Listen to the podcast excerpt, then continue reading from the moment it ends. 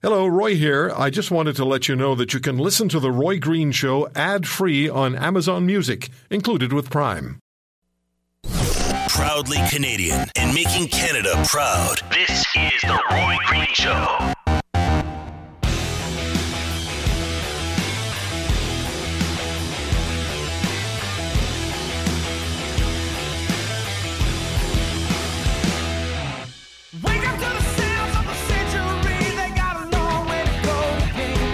It's kind of insane to most kids in Canada that people go to school every day thinking they may never make it home.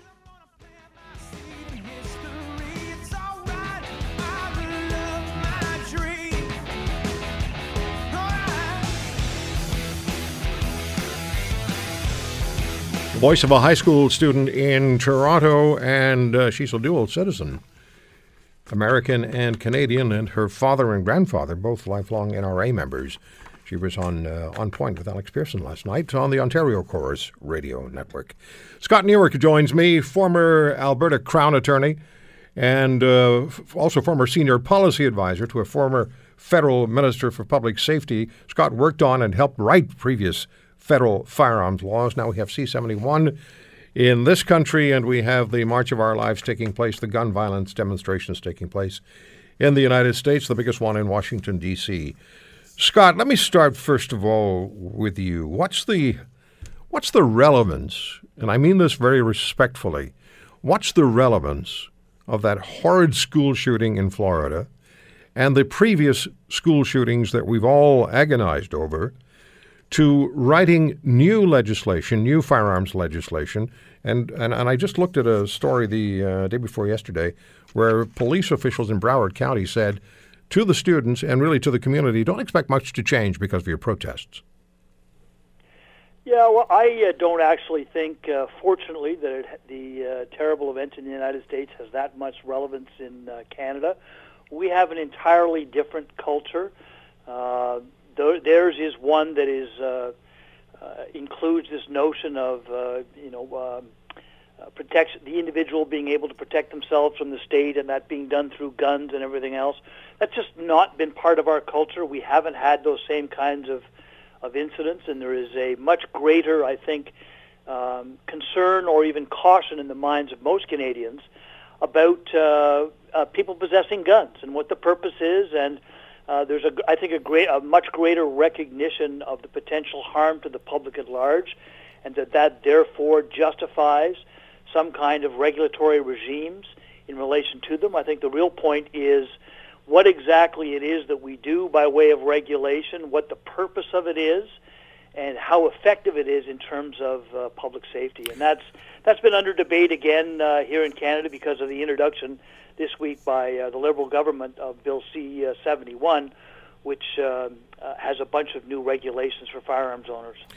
Are we properly and, and firearms owners? I legal firearms owners are responsible people. I talk to quite a few people who own guns, and I ask them questions about where they store their guns. I ask them questions about their firearms. And I will often hear, particularly from people who uh, who have kids and have firearms, that they'll have their firearms with a trigger lock on it. That's the minimum yeah. security device that you required. They will also have them in a locked safe. So the, the trigger uh, trigger lock and the locked safe and whatever ammunition they use is in another safe, locked in another room in a locked closet. So that that's taking personal responsibility for what you have in your possession. But are the laws that we have now or were the laws before C 71 and the regulations sufficiently strong to provide you, as a former Crown Attorney and senior policy advisor to a federal public safety minister, and somebody who wrote gun legislation, uh, was what we had prior to C 71 enough? Um, no, in my opinion, it wasn't, and I think that's one of the distinctions that is the most important. You have to uh, and I don't agree with your premise that uh, all gun owners are, or all legitimately licensed gun owners are, as you describe it, as uh, uh properly minded, uh, as you put it, uh, because um, not everybody possesses firearms for those purposes. And I think that's the real core of this: is you got to differentiate between the the overwhelming majority of people who are, you know, properly motivated, but others who either exploit the system in its weaknesses or don't comply with the system but are still acquiring firearms. I mean, criminal gangs.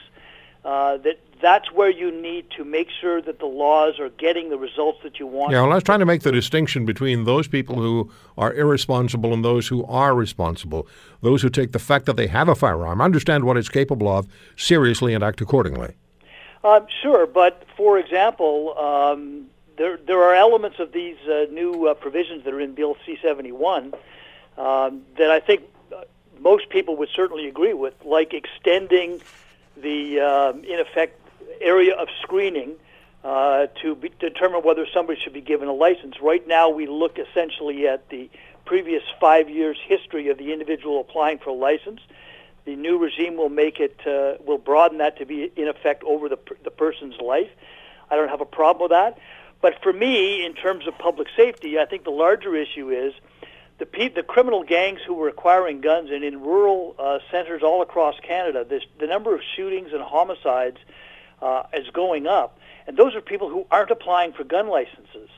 Okay, and I want to know how it is that they're acquiring the guns, where mm. they come from, and supposedly there's been a huge increase in the number of uh, guns illegally acquired by break-ins to people uh, who lawfully possess guns. Uh, you know, forgive me, maybe it's the prosecutor, but how do the bad guys know which places to break into? Well, I don't know. And how big is that? How, how large? Scott, I have to take a break, but how large is that number? Uh, supposedly increasing and up uh, into if I, it's in the uh, the documents released by the government, it's into the uh, thousands. Okay, hold on. We'll come back with Scott Newark, former Crown Attorney in Alberta and a former senior policy advisor to a public safety minister for Canada who had a lot to do with writing firearms legislation in this country. And then before the end of the hour, we'll talk to a resident of High River, Alberta, who remembers what happened after the 2013 flood. Don't go away.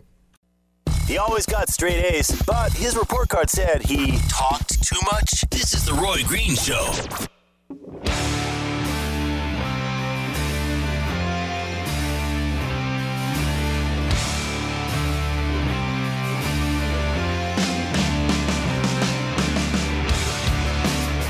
We get kind of caught up in this idea that as teenagers we can't do anything about our situation. And i think that that's kind of the trick that we were caught up in especially in america this idea that you know you you just had to stay silent and watch your friends potentially die in front of you. Now i can't i can't imagine the the horror that the uh, students in florida are living with and other uh, schools in the united states and in canada there have been school shootings in this country as well. And uh, when you're that age, to have to try to come to grips with with what has happened in that kind of horrific situation, I understand why they're doing what they're doing, and this sort of abomin- ab- abomination cannot be allowed to continue. Really, it can't. It has to be dealt with. It's not easy. There is no simple solution. Um, Scott Newark, former Crown Attorney in Alberta, also senior policy advisor to federal public safety minister, who, as I said, had a hand in writing firearms legislation for this country. Scott, when you mentioned, and Tony Bernardo and Ed Lou mentioned as well, that when you're applying for a license now to own a firearm, your history is not just for the last five years of your life it's all the way back to when you were a kid. I don't quite understand how that works because if you're a convicted juvenile, a young offender, doesn't your criminal history disappear from the record when you hit 18? Um, potentially, but I think the real focus of that is on mental health issues. Okay, okay. Um, and, you know, that's one of the things that uh, arguably makes sense, although my disappointment with the new bill, uh, Roy, is that uh, prior to its introduction, the government made a big deal of talking about um, how it was going to address uh, criminal gangs and their use of guns. There was a big conference, and that's what a lot of us were actually looking for. And it turns out instead that there, with one exception, there doesn't appear to be much in there that is really going to be focused on criminal gangs. It's it's really just more regulation. Well, it, that's what seems to be the case for many people who own firearms in Canada. They feel that whatever the government is, usually it's a liberal government, that uh, where they introduce more stringent regulation for gun ownership, the feeling is, and I think it can be fairly well substantiated, that the focus of the legislation appears to be on the legal gun owner when the intent should be to, as you said, and as they've been saying they would, focus on the urban criminals, the gangbangers. And this is something that uh, you sent me a note. The idea here is to combat the rise of gun shootings in urban centers in Canada, and this legislation doesn't really do that. No, I don't think so. The one uh, uh, point that, that does is there's some conflict. I've seen it reported on both sides in terms of uh, if you're going to buy a gun, any kind of a gun, whether it's a uh, long gun, non-restricted, a restricted firearm. We have three categories: non-restricted, restricted, which includes handguns, and prohibited, which is the more automatic uh, weapons. Um, that when you go to buy one, that you have to confirm your the validity of your license, and that in the new bill uh, is going to be done, and it's going to be required to be done for all categories of guns and, and done electronically, which I think makes perfectly good sense. Uh, because the idea that somebody would be able to do that without verifying their entitlement is ridiculous. To some but people, it's going to start sounding like heading back toward a gun registry. Well, it's the other side of it because what they're doing as well too is they're saying that the commercial vendors of guns have to keep records of that, and now the police would be able to access it, but uh, we already keep records on restricted and non-restricted sales, but the, that's what the uh, Conservatives got rid of the long gun registry on. This would, in effect, create a database of transactions that the police would be able to access, although only through judicial warrant. My concern is some of the more trivial things, like, for example, if you're going to transport your firearms from one location to another, uh, again, the Conservatives loosened the restrictions on that and this uh, bill will restore greater restrictions. And you know, from from my perspective, looking at this and how we're going to deal with gangs, excuse me, but the gangsters don't call up and go, "Yes, I'm going to be taking my gun to go and shoot somebody today. Can I get a travel permit, please?" Like, I mean, it's just not going to happen, right? So instead of focusing on those kinds of elements and where are they getting the guns from? Are they coming across the border between ports of entry? How can we fix that? Shouldn't we get some kind of a notification? Mayor Tory made this point yesterday. I thought very well um, that if somebody, you know, living in downtown Toronto suddenly buys 10 guns, shouldn't we ask about that? Like, what's going on? Those are the kinds of things that I think would have been helpful and would have targeted, frankly, the illegal use of guns rather than the legal use and ownership of All right, now you, you became very active on this issue when you were in law school. I know some things about you. So, well, actually, eh, so, so, so you were a young guy in, in law school and you were active on this. Today's focus in the United States and in other countries with this um, the the demonstrations that are that are taking place um, is also on safeguarding young people and in the school environment. What what can be done to accomplish at least some of that? Or is this go- is it going to be part of a larger package Scott, and I hate to use the word hope, but you hope it won't happen.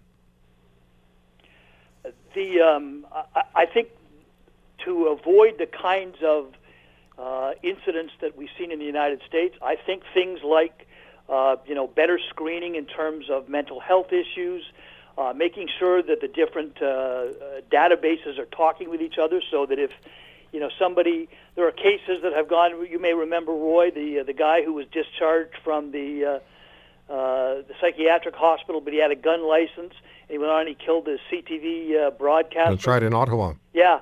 Uh, Brian okay, Smith. that happened because you know the mental health database didn't talk to the police databases so they didn't know even though they would have had the legal authority to take his guns. They didn't know that he was in that. So, Scott, this raises the question about different jurisdictions. That so the, kind of that kind of though database and inf- relevant information sharing is the uh, the thing that I think would would probably help the uh, the most in those circumstances, but also keeping track of you know what people are acquiring, what kinds of guns. You know, there are still. I'm going to be talking to uh, Patricia in High River in a couple of minutes' time in Alberta, and in 2013, long after the floodwaters had receded, the RCMP were still entering homes And they were saying they were looking to see if they could rescue anybody. Well, there was nothing to rescue people from. And the feeling was, and I interviewed the RCMP on that particular day when the news hit, and they asked me for my questions before I uh, before they agreed to an uh, interview, and I gave them I gave them the question. Normally, I don't. And what has come out of that, I think, is just a sense that the RCMP at that time were interested in only one thing, and that is getting into people's homes and finding out if they had guns and if they were properly stored. And so it was basically an illegal search and, and uh, entry and search. There's a there's a mistrust, I think, among right. gun owners, legal gun owners, of the motivation and the motives of government. Yeah, I think you're right about that. They didn't exactly handle that uh, uh, episode very well, and that's one of the other changes in C71. The um, the now the classifications of the guns themselves, whether they should be restricted or prohibited, this this bill will give that back to the RCMP. So one of the things the Harper government did is they took it and made it into something that like a normal regulatory system that a that the government would actually do. Uh, which, by the way, if you don't like it, and it's you know the government proposes to change the regulation, you can have public input on it, and somebody is held accountable. This legislation will give it back to the RCMP, and I know from some of the gun owner organizations that has raised very much some concerns because they don't trust the RCMP with respect to this, that their uh, members are going to be treated fairly. You worked with uh, many different governments that were in in power and seated in Ottawa. You worked with Allan Rock, um, eh, who I know you respected a great deal or respect a great deal. What was the uh, what are the closest we come? Uh, uh, what was the closest we came to having a government in in Ottawa that understood how to approach the firearms issue from the perspective of the legal gun owner community in Canada and those who say no, no, no, no, no, nobody really needs to own guns. Sixty-nine percent of uh, of urban residents of this country, by the way, told pollsters not long ago they didn't think guns belonged in urban areas of Canada. Uh, this may surprise you, but I think I probably pretty much agree with that, except for, you know, in being in the hands of law enforcement. Um, that's the difference in the culture between ourselves as, and, as you pointed out, the uh, the United States. Uh, for me, the issue has always been um, respecting the property rights of lawful firearms owners and targeting criminal use, and not doing a one-size-fits-all approach, because there are different aspects, and not ignoring the lethality of the property involved, namely firearms.